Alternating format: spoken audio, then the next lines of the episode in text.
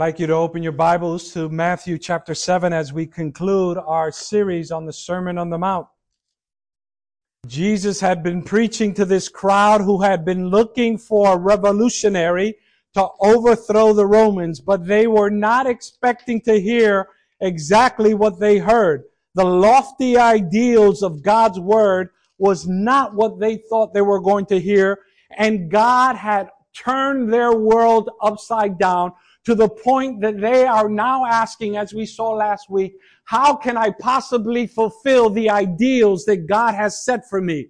And that's why Jesus, and we learned last week, that's why Jesus asked them to ask, seek, knock, because in your own strength, you cannot be the loving person Christ has asked you to be. In your own strength, you cannot love your enemies. And Christ asks us, ask, seek, knock we will be transformed to his likeness.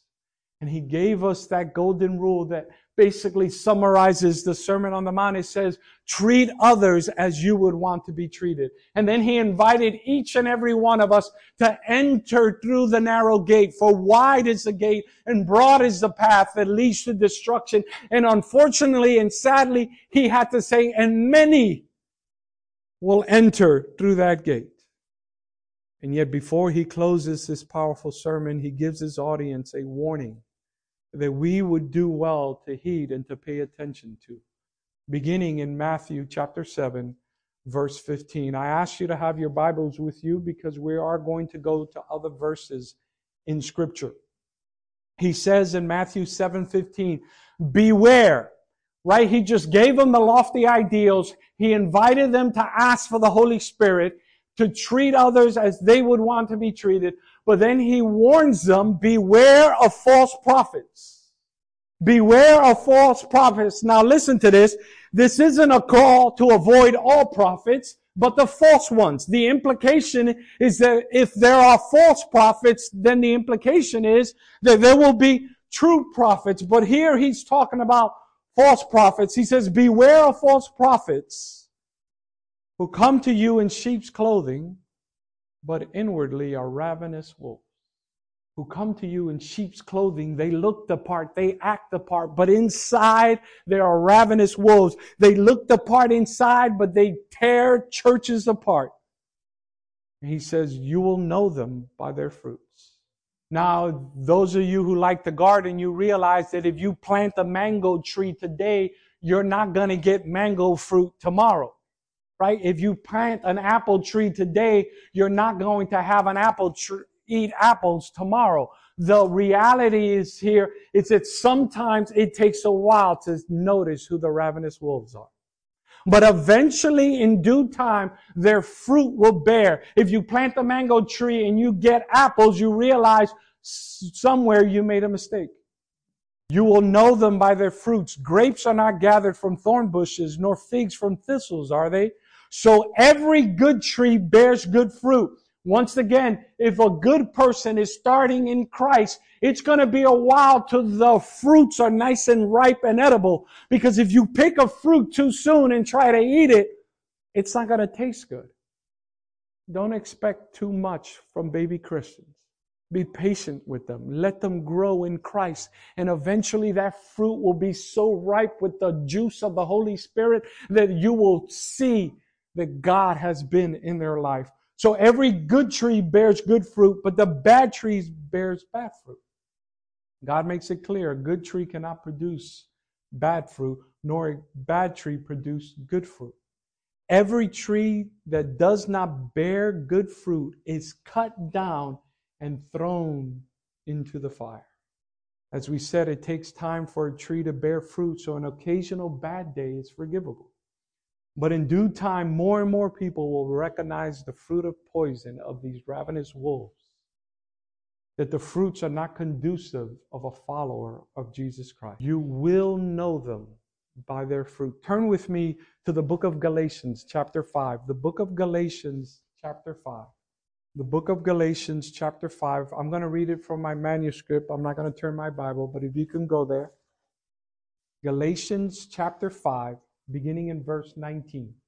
It says, Now the deeds of the flesh are evident, He's speaking about the fruit of bad people.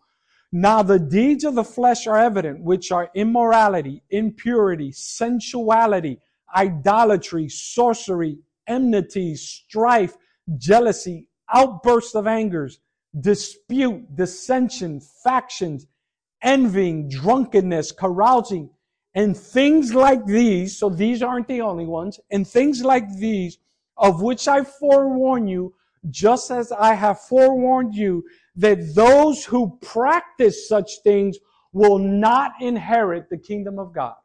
Now, I don't know what your version says in verse 21, but I'm, I preach from the New American Standard Bible. My Bible says the word, those who practice such things.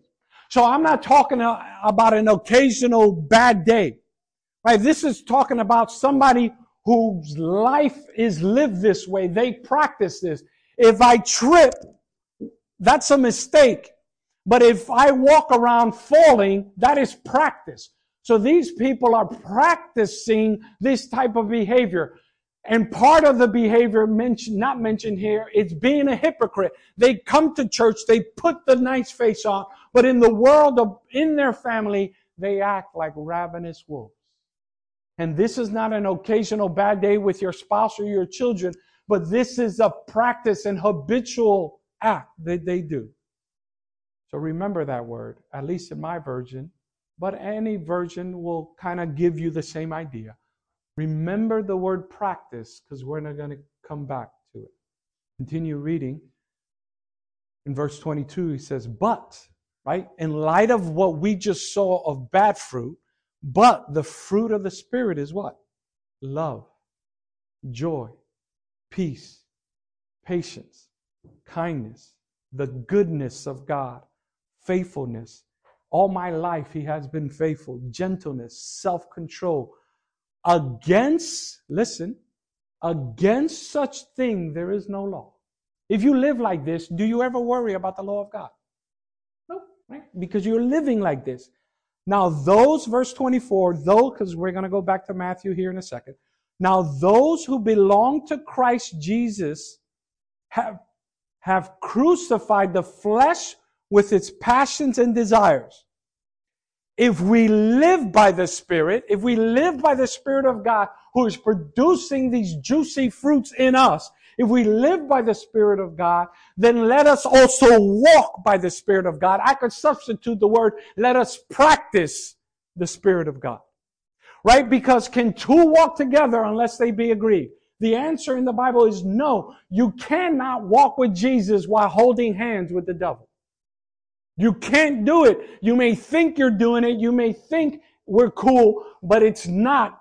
Can two walk together lest they be agreed? commentary says this those who truly love the Lord are fully surrendered to His will. To His will, need have no fear of being led astray if they obey the voice of their shepherd.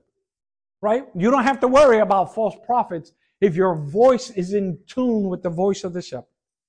With the voice of God speaking to their souls day by day, through his word and through the counsel he has given. In the great hour of testing that lies ahead, only know, those who know the truth and love it will be secure against the deceptions. Love the word of God. I saw a quote this week by Charles Spurgeon that says, visit many books, live in the Bible. Visit many books, but live in the Word of God. So we go back to the book of Matthew. In verse 20, he says, So then you will know them by their fruits. Fruit takes time. And I hope you don't find out the bad fruit after you married them. Seriously, that's why it's important that we are surrendered to God at the beginning of any relationship, whether it be a marriage relationship or a business partnership I don't recommend a business partnership with unbelievers. Dave Ramsey likes to say, What ship is the only ship that doesn't sail? A partnership. We have to remain faithful to God. So the Bible says, So you will then know them by their fruit. It's not a maybe, it's not a, You will know them by their fruit if you are faithful to God. How then will we know? To the law and to the testimony. If they speak not according to this word, it is because there is no light in them. Cease listening to instruction, my son, the Bible says, and you will stray from the word of knowledge. That was from Isaiah 8:20 and Proverbs 19. So listen now. So Jesus addresses the the ones that you have to worry about outside, right? False prophets. He addresses false prophets, those who are outside that seek to destroy and deceive you, those that are outside of the community of faith, those that are the others. But now Jesus turns, addresses the self deception that may be found. Now Jesus turns to address the potential for self Look at verse 21. Not everyone who says to me, Lord, Lord, will enter the kingdom of heaven. He who does the will of my Father who is in heaven will enter. We are saved by grace and by grace alone. But doing demonstrates the reality of the salvation you have accepted. It doesn't merit us heaven, but because He has been so faithful to me, I want to follow Him wherever He may go or wherever He may lead. We are saved by grace, but the doing demonstrates the reality of that salvation. James tells us that faith without works is dead, and many Christians are dead, sadly, on arrival. Verse 22, many will say to me on that day, on judgment day, when, when God comes in glory, when we are standing before the white throne of judgment when we are there face to face with the one we cannot lie to. We can lie to our hearts, but we can't lie to him. Many will say to me on that day, Lord, Lord, did we not prophesy in your name and in your name cast out demons and in your name perform many miracles? Lord, we preached at the woodlands. We sang in the choir. We served at potluck. We led out in ministries. We helped in the church in different departments. None of that will help us if the fruit of your heart is not surrendered to Jesus Christ. Worst words any of us could ever hear on that day. Then Christ says, Then I will declare to them, Lord, but I knew you. I knew you. Depart from me, you who practice lawlessness. I preached thousands of sermons in your name. I led in potluck called Sabbath school. Depart from me, you who practice lawlessness. There's that word we saw in Galatians habit. And you know what's wrong with a habit? That sometimes it becomes so habitual you no longer even know you're does. The first violation of conscience makes the second violation of conscience easier. By the time you get to the seventh, the eighth, the ninth, and the tenth, you begin to no longer recognize the violation of your conscience. It is the people who practice lawlessness, not us who commit the occasional sin because of our weakness. But these are people who are habitually practicing lawlessness that will be told by Jesus, I thought you knew him. The buzzword in society today, love everybody. Love is love. Then why didn't Jesus say to them, Depart from me, you who are not loving? Or why didn't he say, Depart from me, you who are unfaithful or neglectful or selfish or unmerciful or inhospitable or indifferent or disobedient. Before we answer that, though, let's look at some verses that will help us get to the answer. Can you go to the slide? said to them, You shall love the Lord your God with all your heart and with all your soul and with all your mind. This is the great and foremost commandment. The second is like it. You shall love your neighbor as yourself. On these two what? Commandments depend the whole law and the prophets. Jesus himself says, if you love me, if you love me, it's conditional. You don't have to love me. But if you love me, because free will is a thing, if you love me, what? Keep my commandments. If you keep my commandments, right? Now he's reversing the order, right? If you keep my commandments, you will abide in my love, just as I have kept my Father's commandment and abide in his love. He goes on to say, Jesus answered and said to them, if anyone loves me, he will keep my word or my commandments, it can translate, and my father will love him and he will come to him and make our abode with him. And now look at the last one. And this is love. If you start that way, then what follows shows you what true love is. Yes or no, right? And this is love, that we walk according to his commandments. And this is the commandment, just as you have heard from the beginning, that you should walk in it or in them. So we have to walk holding hands only with Christ. And we must practice the law of God, not because it merits us salvation, because it reveals that we have been saved by the grace of God.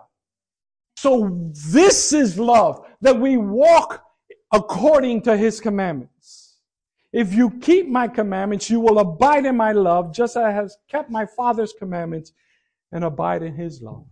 One I didn't put on the screen, 1 John 2 4. The one who says, I have come to know him, right? They claim, Lord, Lord, did we not prophesy in your name? They claim to know him, but Jesus doesn't know them. He says, those who say, I have come to know him and does not keep his commandment, listen, is a liar and the truth is not in them. It's a liar, bad fruit, and the truth is not in them, false prophet.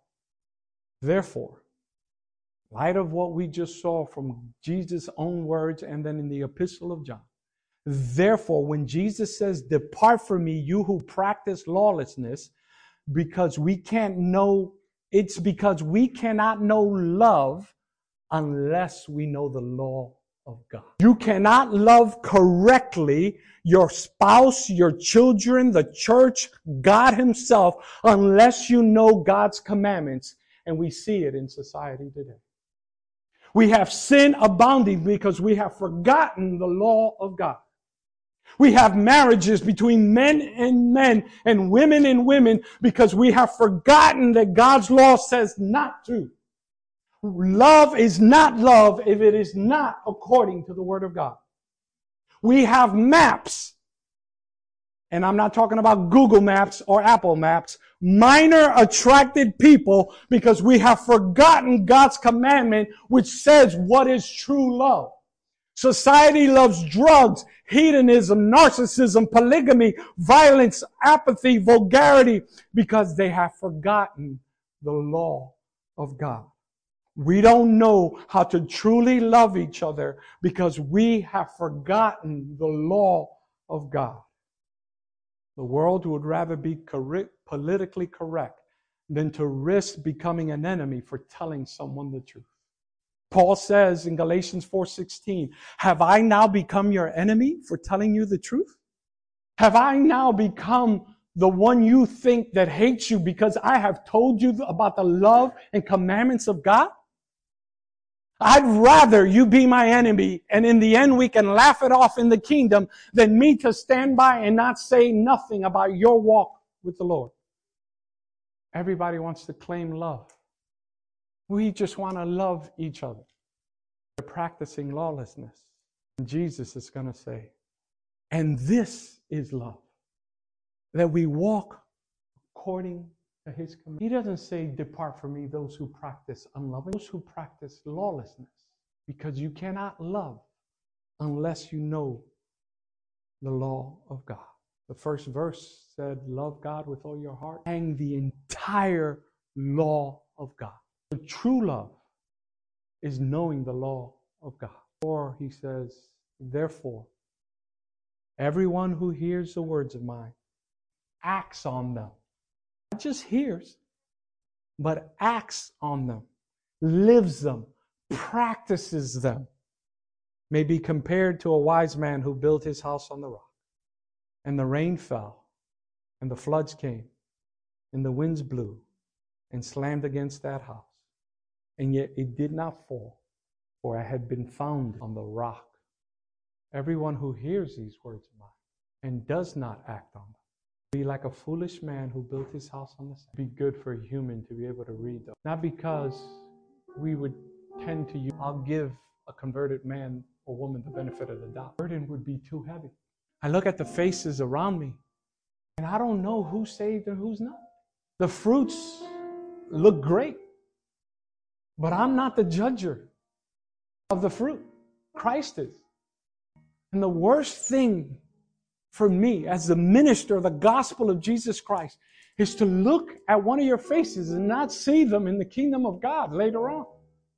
So, whatever is in your life, if you're practicing things that shouldn't be practiced in the privacy of your homes, I invite you to surrender now before you can no longer hear the still small voice of God's Spirit asking you to surrender. Jesus finishes this wonderful sermon with a stark reality that you have to build your whole entire life on the foundation of His Word that leads you to a personal relationship with Him. Nothing else matters. Nothing. And some of you are going to be lost, and I'm not talking about specifically, I'm talking about in Christianity in general, for dumb things. I can't give up pornography. In the power of Christ, I can do all things that strengthen me. I can't give up drugs. I can't give up fornication. Fornication in light of eternity. Sin is the only thing that will make you think that is better than eternity. So what is the sin that besets us? For some, it will be as simple as returning tithe and offering. You know, Jesus says you can't love God or women. No, that's not what he said. He says you cannot love God or fast cars or nice houses. No, he says you cannot love, you cannot worship God or money. For some, it's going to be money. You're going to lose out on the riches of heaven because of 10% of your income. I used to shy away about speaking about money because, you know, it's personal, it's people's thing. But I'm going to preach about money next week. And it's not just about you giving me my money, your money to the church, because I don't get it. It's about you returning what God has asked you to return to Him, not to me. I don't see any dime of the tithe money from this church or the offering for that matter. Yes, I get paid, but it's a collection of pooled money from all over the church. And some of you may or may not know, I'm not full time here. I'm part time. So that's even less money, I see. But I don't want you to be lost for, for money or for any other besetting sin. There's nothing that is worth losing salvation for. Nothing. How much? Nothing. But Jesus has given us the way out. Build your house on the rock of Jesus Christ. Matthew tells us when Jesus had finished these words, the crowds were amazed at his teaching. For he was teaching them as one having authority and not as the scribes. That's why I only preach from the Word of God. Because it's not about me. It's about the Word of God. And what the Word of God says will be the judge of our lives at the end. It's about Him and His Word. Don't take it up with the pastor. A pastor's only going to point you to Christ and His Word. If you have issues with God's Word, then surrender. Let it break you. Let the rock fall upon you and break you. Because you don't want to hear the words, I never knew you. You don't. But Jesus practiced what He preached. And when he hung on the cross for you and for me, is because he knew the law could not be skirted. And no greater love than to lay down your life for your friends. He was the law embodiment and he was love embodiment. At the cross, righteousness and peace kissed and saved each and every one of us. So he's not asking you to do something he hasn't done. Are you willing to surrender and die to self? Crucify your flesh to be one with Christ. And the best word you'll ever hear is come in, my good and faithful servant. You were faithful in little and now inherit the kingdom of God. We are going to be given the throne of God. Just read Revelation chapter 3. Those who overcome will, will sit on the throne of God. What the devil wanted by force, we're going to get by the grace of God. Don't miss it for this world. Don't. Dear Heavenly Father, I thank you for your love. Thank you for this sermon that's meant so much to me, the Sermon of the Mount, not my own words, Lord. But you have convicted me that I need more and more of you. We have made it all about ministries and not about you, like the song says. We need you and we need the outpouring of your spirit that you have promised on the Seventh day Adventist Church of the Woodlands. It's about time we finish the mission you have given. And may all here who are listening to me live and online may hear the words Well done, good and faithful servant. In your son's name we pray. Amen.